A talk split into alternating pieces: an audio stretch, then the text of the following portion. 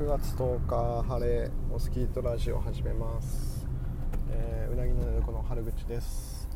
モスキートラジオでは、えー、うなぎの寝床で扱っている商品や、えー、それにまつわる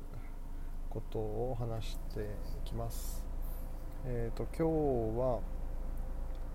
えっ、と熊本木工所ですね。福岡県八女市にある熊本木工所についてえー、話したいと思います。熊本さんのところ、えーと、商品でいうと今うちで扱ってるのがコマけん玉であったりとか、えーと、転がるアニマルという、えー、動物をモチーフにした、えーまあ、救助の転がしてレールを転がして遊ぶような子供用の玩具ですね。であったり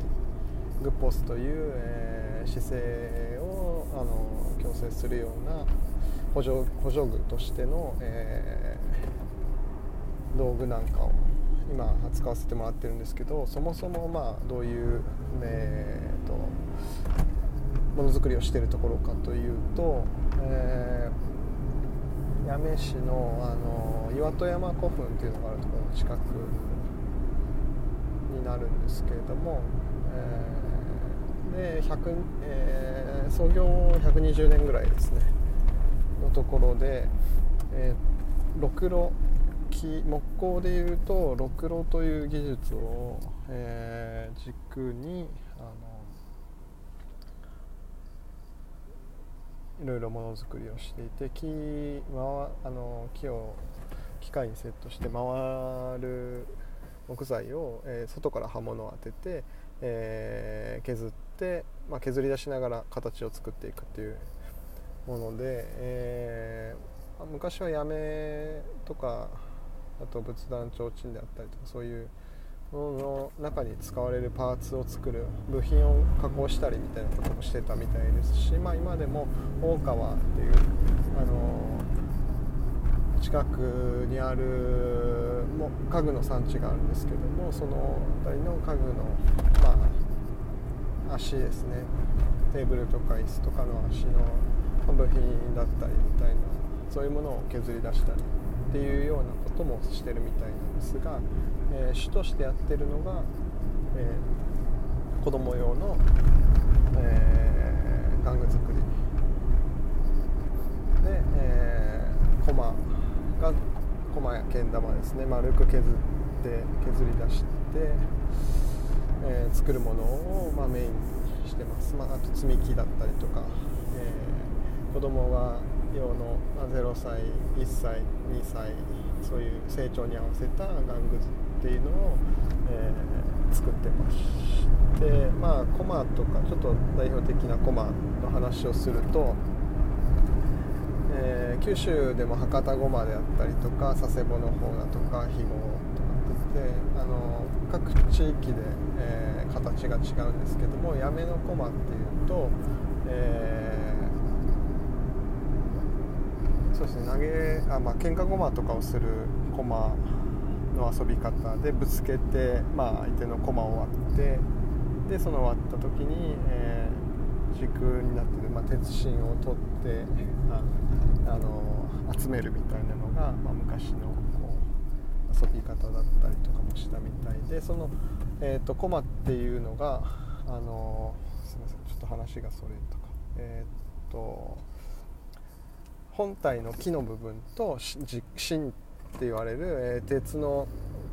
えー、軸ですね。回る地面に設置する部分っていう風な2つのパーツから成り立っていて、え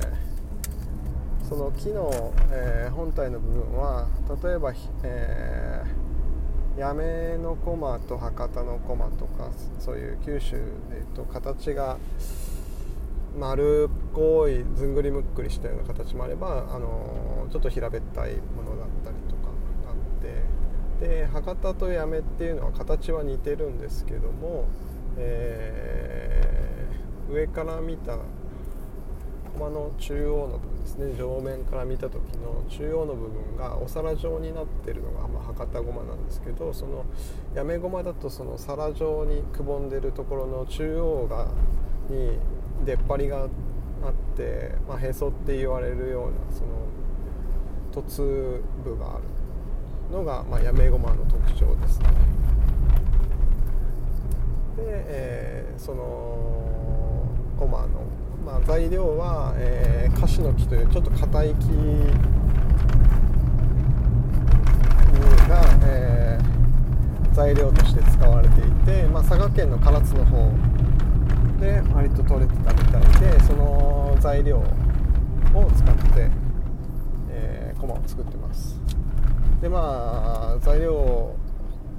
が今なかなかいいものが取れなくなったりもともとその取ってくれてた材っていうのあまあ方とかが廃業されたりみたいなそういうちょっと材料調達みたいなのも今なかなか難しくなってきたので、えー、違う素材を検討したりだとか新しいま材料の入手の仕方であったりとかそういう風な、えー課題にも直面しながら、まあ、今ももの作られてます。で鉄心の方もそうですね。金属鉄をこう、えー、切り出して、えー、尖らせたような芯があってでその芯もやっぱりなかなか今昔作ってくれてたところが作らないくなってどうしようっていう話を、まあ、2年ぐらい前にされてたんですけども去年見つかったって言ったので新しく、まあ、値段はやっぱ高くはなってきたけどもまだ作り続けられそうっていうふうには言われてたのでちょっと一安心はしてるんですが、まあ、そういう昔からのものづくりっていうのをなかなか現代で持続するっていうのも難しいんだなっていうのは話をいろいろ聞いててまああちこち別なものづくりでもあるので、えー、知ってるところは、まあ、紹介したりとかしながらなんか方法ないかなっていうふうなことも一緒に考えてるところもあったりはするんですけれども、えーと、その、まあ、鉄の本体あ鉄の部芯の部分と、えー、木の本体部分っていうこの2つのパーツを用意してそれを中央にえー、芯をトンカチで打ち込んでそれで、えー、中心をしっかり合わせてで駒を回す。もので昔の遊び方としてはそれぞれがバラバラに売っててそれを買って自分で調整して遊んでたっていう話結構されるんですけどもなかなかそういうところから遊ぶっていう子供も少なくなってきていてまあもう軸もセットしてある程度も最初からちゃんと芯が取れてて回る状態っていうもので今は販売されてるっていうふうに言われてました。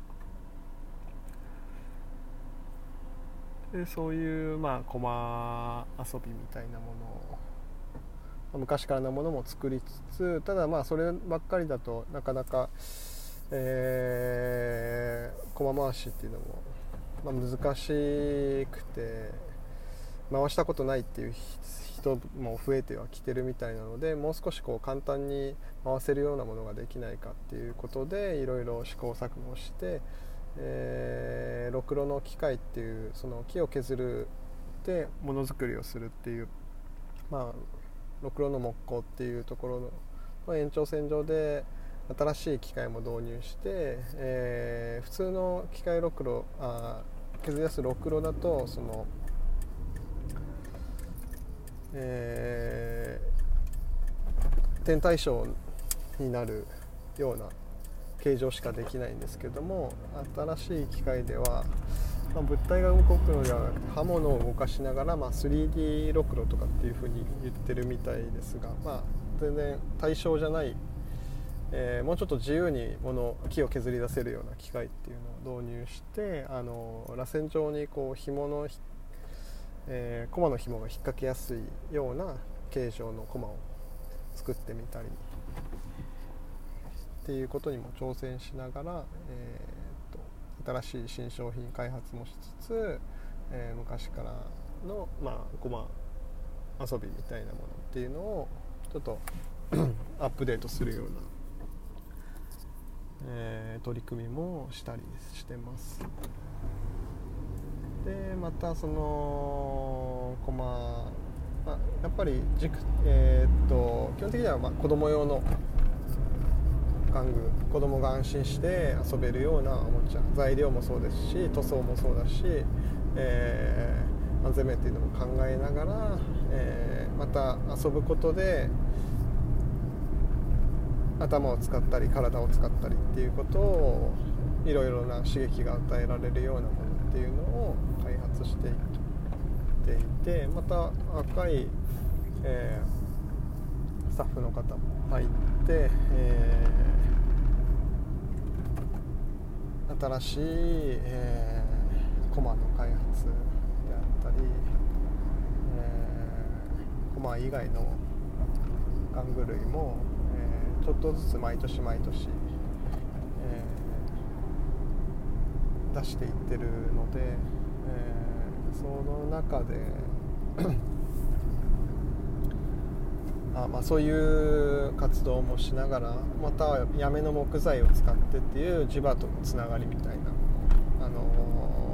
ーまあ、コマっていうのを限定していたりとかけん玉とかだと木が硬くないとやっぱりすぐへこんでしまって遊ぶ時に支障が出たりするっていう。そのうん使われてない材料近くにはあるけど使えない材料っていう風なものあったみたいなんですけどもそうじゃない、えー、まあやめの例えば杉みたいな柔らかい材料でも作れるものを、まあ、何かしら形で、えー使っていって今後先々はどうなるかわからない、えー、材料の課題みたいなのあるので、えー、そういうのも視野に入れながら、えー、子供に向けた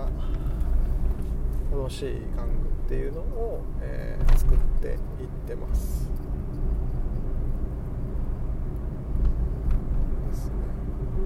またそういうものがこう他のまあ昔のものだと同じように維持するっていうそこはそこでこう取り組まなきゃいけないというか、まあ、取り組んでいった方が、まあ、ルーツっていうのも残っていくのでいいと思うんですけどもそういう新しいことにチャレンジする動きをしてるっていうところがまた熊本さんのところのいいところかなと思ったりしてます。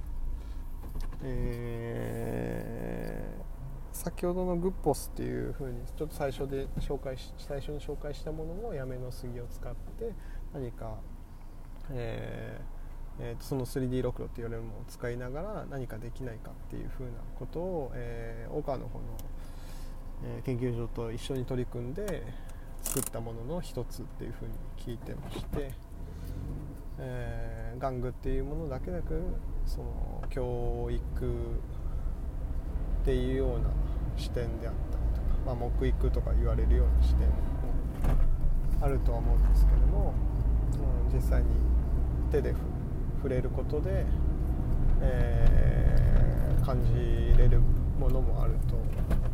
とは思うので。うんまあ、そういう、まあ、木と木にまつわる取り組みっていうところを、えー、になってる木工玩具メーカーの一つとして、えー、八女には熊本木工場があります。えー、っと今日は、えー、っとこのぐらいにします。えー、熊本木工場の、えー、おもちゃ作りについてでした。モスキートラジオ終わります。ありがとうございました。